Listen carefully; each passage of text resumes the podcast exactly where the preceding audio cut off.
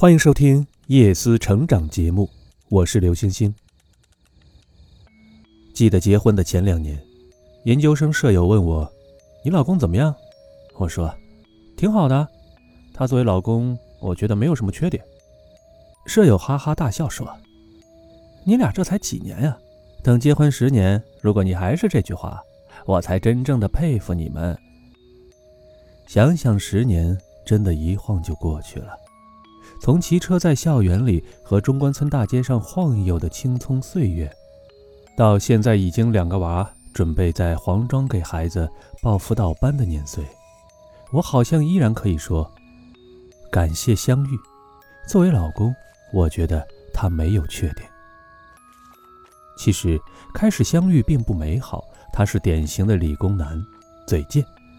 第一次遇见，因为我坐了一夜的火车未眠，面色憔悴，脸上就擦了一点粉遮羞。他见我第一面的第一句话就说：“哼，你脸上这是擦了多少粉啊？”当时作为还比较容易害羞的女生。被人这么当面说，我真的是想挖个地缝钻进去。回来我就跟舍友吐槽说：“这个人真是超级讨厌，再也不想见他了。”第二次相遇，我们俩正好需要一起做一件事，然后他又忍不住嘴贱了。这次我没有多少客气，直接一脚就踹过去了。踹完后，他似乎老实了，哼 然后呢，我们就比较轻松的一起做事情了。一边做事一边聊天，突然发现，虽然相识不久，但是却像一个相处很久的同班同学一样。跟他聊天很轻松，很舒服，然后就留了联系方式。他后来说，就是因为我踹了他一脚，他喜欢上我了。我想，这是典型的欠扁型。后来我就能经常遇见他，我们住在一个小区，我住实习单位的学生宿舍。他家在那里，我每天上班的路上能经常看到他在跑步，偶尔打个招呼，好像就慢慢的熟悉了。他后来说，他是故意每天起来跑步，想偶遇我的。再后来，我说想在中关村买个相机，他说他懂，可以去帮我挑。因为觉得欠他一个人情，本来想请他吃点东西，他却在顶好门口请我喝了杯两块钱的梨汁。我当时觉得他还挺大方的，后来呢，他又邀请我逛了动物园，主动夸了我的眉眼好看。第一次两个人比较正式的饭是在康师傅牛肉面吃的，但是觉得不好吃，还没有康师傅方便面好吃呢。接下来好像就见得越来越频繁了，相处了三个月后，在家乐福逛街的时候，他一下子握住了我的手，很高兴地说。哈哈，终于牵到了。虽然牵手了，但是有一次，他陪我逛街后走累了，我们就在路边的一个小花坛坐着休息一下。我实在是累了，就把头轻轻地靠在他身上了。过了一会儿，他又轻轻地把我的脑袋给托了起来，让我坐直了，小声说：“别靠着我了，心都要跳出来了。”我实习的单位距离他学校很近，又住在一个小区。恋爱后，他就经常骑自行车带着我回去，路上聊天。我跟他说我家住在农村，小时候和伙伴们一起玩的趣事，说我有个发小长得特别漂亮，小的时候不知道，总是跟他打架，互相抓脸。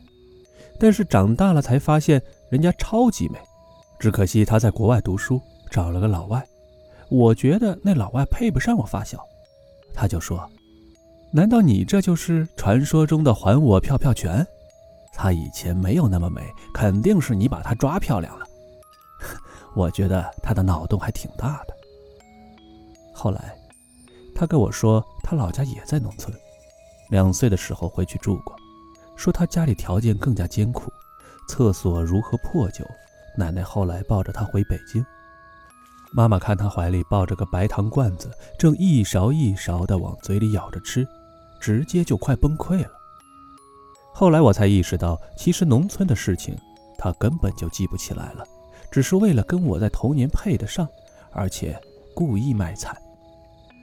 大学的时候我没有谈过恋爱，到研究生的时候遇见了他，虽然都说没有谈过恋爱的大学生涯是遗憾的，但是我在实习，距离他学校比较近，所以我们每天晚上下班后就在他学校食堂吃饭，吃吃喝喝，逛街聊天。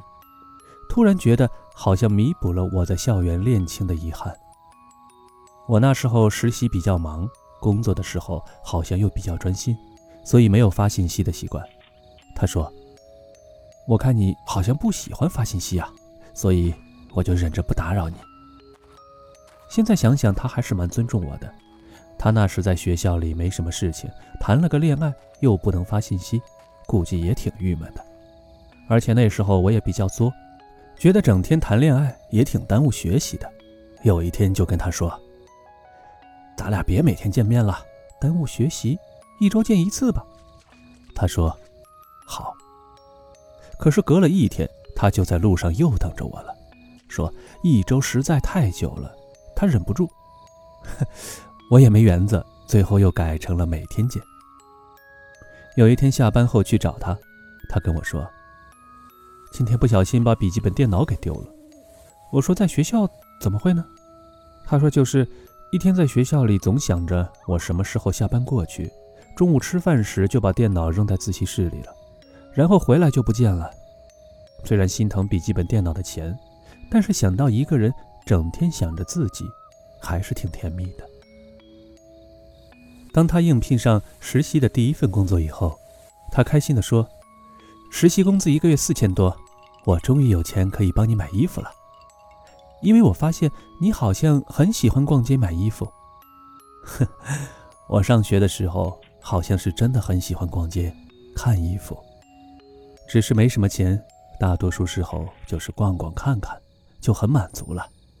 可是看着他那兴奋的想要一个月帮我买四千块钱的衣服的样子，吓了一跳，赶紧说：“我不需要那么多，工资不能全拿来买衣服啊！”真是让人抓狂。工作确定以后，我们想买个小房子。我大学时跟舍友住过他在外面租的一个一居室，舍友装扮的很温馨。我就觉得有这么一个小小的一居，可以装饰的很温馨，是特别幸福的事情。两个人有这么一个小窝，真的是太美好了。他说：“我们买房吧，就在你单位方圆五百米以内的地方。”于是我们开始看房子。不管北京的老破小看上去有多么恶心，但是我总能自动的把它想象成我室友那个温馨的房子。当时。我一个同事给我介绍了一个大房子，大约要几十万。他就说：“我也不知道我家有多少钱，但是我觉得我爸妈给我几十万应当没有问题，所以我们就去看了。几乎就要签合同了，那个房主后悔了，用了一个特别不合逻辑的借口拒绝了我们。当时觉得他那么的道貌岸然、信誓旦旦，但就在签合同前半个小时，找借口不签了。”当时刚从学校里出来，第一次遇到这种事情，一下子就气哭了。明天晚上我们继续收听《结婚十周年》，我们走在路上，一左一右，夜思成长，祝您晚安。